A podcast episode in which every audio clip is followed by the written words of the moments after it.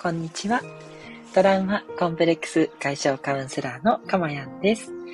今日もこの音声を聞いてくださって本当にありがとうございます。心より御礼申し上げます。この音声を収録している日時は2022年2月28日月曜日の、お昼の3時30分台となっています。はい。ということでですね、今日もゆったりとした午後の時間にね、ちょっとお届けしたいと思っております。いや、早いもので今日で2月もね、最後ということでね、いかがでしょうか。関東地方はだいぶ暖かい、てかもう暑いぐらいの日差しで、寒さとですね、その暑い日差しで、なんかこう、暖かいね、一日になってきてますとね。まあ、あったかいって言ってもね、コートは手放せないんですけど、ただね、前みたいになんか極寒という状況はもう脱したなということで、いよいよ明日から3月、春に向かっていくなというね、そんななんかこう上昇していく感じのいい感じをね、感じております。皆様いかがお過ごしでしょうか。はい、この音声ではですね、この私の語りによる癒しの今の幸せと、それから、音声で話しているね、内容をあなたが吸収することで未来にもっと幸せになる、そんなプログラムになっています。短い時間ですので、どうぞ最後までごゆっくりとお聞きください。さて、今回はですね、おすすめということでね、ちょっとパワープッシュしたい内容になっています。一番安定している幸せは一体何かっていうことですね。はい。このね、音声の、タイトル通り、この幸せになれる場所ですので、もう常にね、私は何が幸せなんだろうということをね、ほぼずっと考えてます。そうね、一説にはね、幸せになることばっかり考えてるのが幸せになれないみたいなね、そんなね、ことも言われちゃうんですけど、やっぱりね、目指したいのは幸せですよね。で、目指したいって確かにね、言っちゃうと、まるで今が幸せじゃないみたいになっちゃうんですけど、本当ね、おかげさまで、こうやってね、音声の収録続けてこられて、もうその音声の収録自体がね、私は本当に大きな幸せになっていますし、ね、みんな、本当いろんなね、励ましとか、すごくためになりましたっていう感想もね、いっぱいいただけるので、それが本当励みになるっていうこともありますし、それから、手前味噌ですけれども、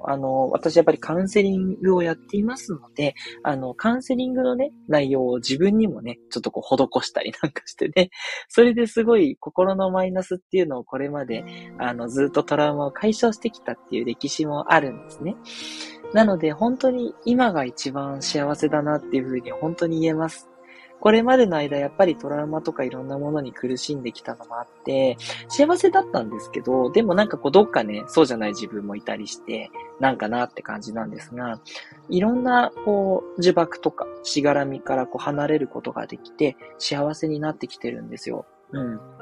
なので、今も幸せだし、もっともっとね、大きな幸せを目指したいなっていうのが、今の私のテーマになってるんですけど、で、そんな中で、いろんなね、幸せってありますけど、じゃあ、どれが、こう、おすすめできる幸せかなっていろいろ考えたんですね。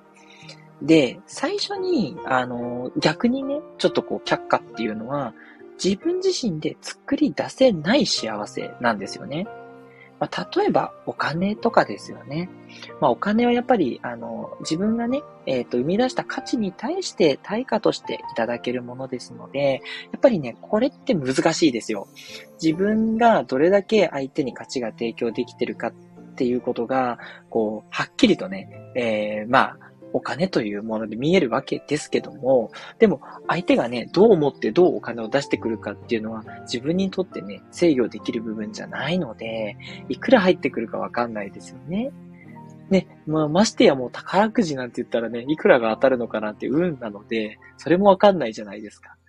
だからそういう方向の幸せを追い求めるっていうのはね、どうかなと。追い求めていいんですけど、安定はしてないなというふうに思うんですね。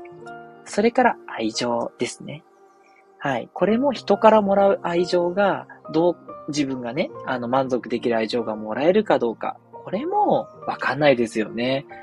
どんな愛情がもらえるかわかんないし、もしかしたら憎悪をもらっちゃうかもしれないしね。なので、これもわかんないなっていうことで、却下なのは自分自身が作り出せない幸せです。これは手に入れれたらやったな、ラッキーだなぐらいな感じで思っておくようにしようって私は思っています。その方が落ち着くんですよね。なんかね、お金が手に入らないとか、愛してもらえないってやっぱり言ってたら、これね、キリがないかなっていう。うん、満たされる時もあるし、満たされない時もあるので、そこにね、安定を求めちゃいけないなって思うんですよ。では、じゃあ安定してる幸せは何かというと、もう勘のいい方はお分かりになったと思うんですけど、自分自身が作り出せる幸せっていうことですよね。はい。で、自分自身が作り出せる幸せもいろいろあるんですけど、例えば、欲望に溺れる系の幸せですよね。美味しいもんいっぱい食べるとか、いっぱい寝るとか、私だとスーパー銭湯に行きまくるとかね。すいません、突然具体的なんですけど。そういうやつは幸せなんですけど、どうですか？多くなると罪悪感感じません？例えば私は本当食べ放題とか行くのめちゃくちゃ好きなんですけど、食べ放題とか行っちゃうと後でちょっと苦しくなったりしてなんでこんな食べたんだろうっていう後悔と、ダイエットから遠ざかったなみたいなところと、だからたまに行く分にはいいんですけど、だいたい2週間に一遍って決めてて、いやそれでも多いだろうっていうご指摘は受けません。そういうのはあるんですけどね。それ以上言っちゃうと、やっぱりちょっとね、美味しいし、嬉しいけど、ちょっと失敗した感があるんですよね。負けちゃった感があったりするから、残念感があるんですよ。そう。でも他のもそうですね。寝る時間もね、もちろん一定の時間を確保するのが必要なんですけど、寝すぎると、時間もったいないことしたって、取り返しつかないのにっていう残念感がやっぱり出ちゃうんですよね。だから、欲望に溺れる系の幸せもいいんだけども、もっとね、やっぱり大きな幸せがあるんじゃないかって私は探したんですよ。で、今の結論はこれです。自分自身が成長していることを感じられるっていう幸せですね。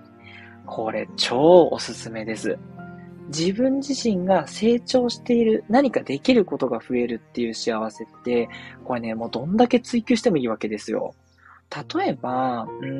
本当何でもいいですけど、英語を例えば覚えるとしてね、英語を、単語を一個一個覚えて、知ってる単語が増えていくとするじゃないですか。これはもう至上の喜びですよね。うん。で、こんなに覚えられたっていう、振り返ってみれば、すごい数覚えたなっていうようなね、そういう積み重ねができるわけですね。あとはそうですね、楽器とかもいいかもしれないですね。ちょっと時間はかかりますし、お金もかかっちゃうんですけど、楽器もやればやるほど、例えばピアノだったら最初片手でしか弾けなかったのが両手もちょっとだけ弾けるようになって、でさらに難しい曲がちょっとずつ弾けるようになってっていう、そういう成長を感じられる、この喜びって本当に嬉しいし、かつ絶対成長するんですよ。確かに早いとか遅いはあるかもしれないんですけど、過去の自分と比べてるんで絶対に上手くなるんですね。時間をかけた分絶対成長します。だから、この自分自身が成長してるっていう喜びを感じる。これができる人は、もう絶対これ一択ですね。これ超おすすめ。やっぱりね、いいです。この安定した幸せをやっぱ得ることができるし、ね、どんどん成長すればもしかしたらね、そこから何か、価値を生む仕事につながるかもしれないし、そうじゃないとしてもいいじゃないですか。ね、すごい自分が成長してる、すごい人になってるっていう感覚っていうのって、すごい大きな幸せになると思うんですよね。で、おすすめなのはですね、時間をね、測るっていうのはすごい簡単でいいです。例えばピアノだったらピアノを練習してる時間を測るとか、あと私の場合はですね、ブログを書いたりとか、それからこういった音声発信とか、あといろんな、カウンセリングのこととかもやってるんですけど、そういうことをこうね、やっていく時間っていうのをちょっとずつやっぱ増やしていこうと思っていて、その時間をね、記録してるんですよ。なかなかね、増えていかないですけど、でもやっぱりちょっと増えるとそれだけで幸せなんですよね。あ、こんだけ自分頑張ったぞっていうね、そういう証明になりますので、このね、自分が成長している幸せって誰でも追い求めることができるし、誰もが実感できる幸せだし、かつ確実なんですよ。うん。だからね、これをね、ぜひとも今日は一番安定している幸せとして推したいですね。あえてね、デメリットを挙げるとすると、ちょっとこう完全に楽しいばかりじゃないのでね、苦しい時もあるし、だから、ちょっとね、高度な幸せかなとは思ってます。ね、単純に食欲を満たした時の幸せとかって簡単じゃないですか。で、そんな簡単な幸せじゃないから、だからこそ幸せ感も、深いっていうね、感じ。キラキラはしてないけど、渋い深さがあるみたいな。抹茶みたいな。そんな感じのね、幸せだとは思うんですけど、そう、だからだんだんね、年齢が上がっていくにつれて、この幸せって理解してもらいやすいかなと思ってて、もし若いね、方がね、これが幸せだって思えたらちょっと勝ち組なんじゃないって思ったりします。勝ち負けではね、全然ないんですけどね。そう、自分がいかにね、幸せになるか競争での勝ち組という意味なので、はい、全然安心してくださいってとこなんですけどね。で、最後にね、もう一つデメリットではないんですけど、気をつけてほしいのは、なかなかね、成長できてないって思うこともあるかもしれないんですけど、そんなもんです。はい。確かに成長してる幸せを目指せとは言うんですけど、最初はなかなか成長が実感できないこともあると思います。なかなかピアノが弾けなかったり、なかなか英単語が覚えられなかったり、なかなかブログをね、書くって言ってもなかなか三日坊主で終わっちゃったりとか、誰のこと言ってんだろうって感じなんですけど、すいませんっていう感じでね。だけど、何度かお伝えしたと思うんですけど、諦めなければですね、絶対に成長していくっていうことなんですね。うん。私は下手の横好きでもいいと思いますし、下手っていうのは何なんだろう。それはやってないだけなんじゃないと思うし、うん。確かに、すっごい本当にね、何十年もやってうまくいかなかったら、ショックかなと思うんですけど、そんなことって本当にあるのかなと思ってて、ちゃんと時間をかけて、ちゃんとやりたいと思ってね、やっていてね、それでできないっていうことあるのかなっていうね。もちろん、どんなに頑張っても、お金が手に入らないとか、愛を振り向かせらんないとか、それはあると思うんです。でも、自分の中で成長している幸せが全く実感できないっていうことが、ね、10年やってもあるのかなとはちょっと思ってて、多分成長しきってね、そこから上がっていかないってことはあると思います。それはあると思いますけど、その時はやっぱりちょっとこう、工夫してね、少しジャンルを変えるとか、少しレパートリー変えるっていうのは必要だと思うんで、はい、その工夫はいりますけど、その工夫すること自体もね、楽しいことになると思うので、はい。そんな感じでね、なんかちょっと成長止まってるなっていう時は、工夫してあげるだけで大丈夫。その成長していないことを嘆く必要は一切ないです。うん。絶対に最初のね、山の登り始めから見たら絶対登ってますんで、ちょっとでもね。うん。それをね、噛み締める幸せ。これをね、追い求めていくっていうのはすごくいい幸せだなっていうふうに思っています。はい。ということで、いかがでしたでしょうかね、私も今まさに実践してる自分が成長してる幸せ。これがね、やっぱり一番いいんじゃないかなって今の結論なので、ぜひね、皆さんも一緒に、自分の成長だけをね、追い求めていきましょう。ね。他の幸せももちろんね、もらえたらラッキーだけど、それはラッキーということなんでね、そう捉えていっていただくと、もっともっと幸せが近づくんじゃないかなって思います。ここまでお聞きいただいてありがとうございました。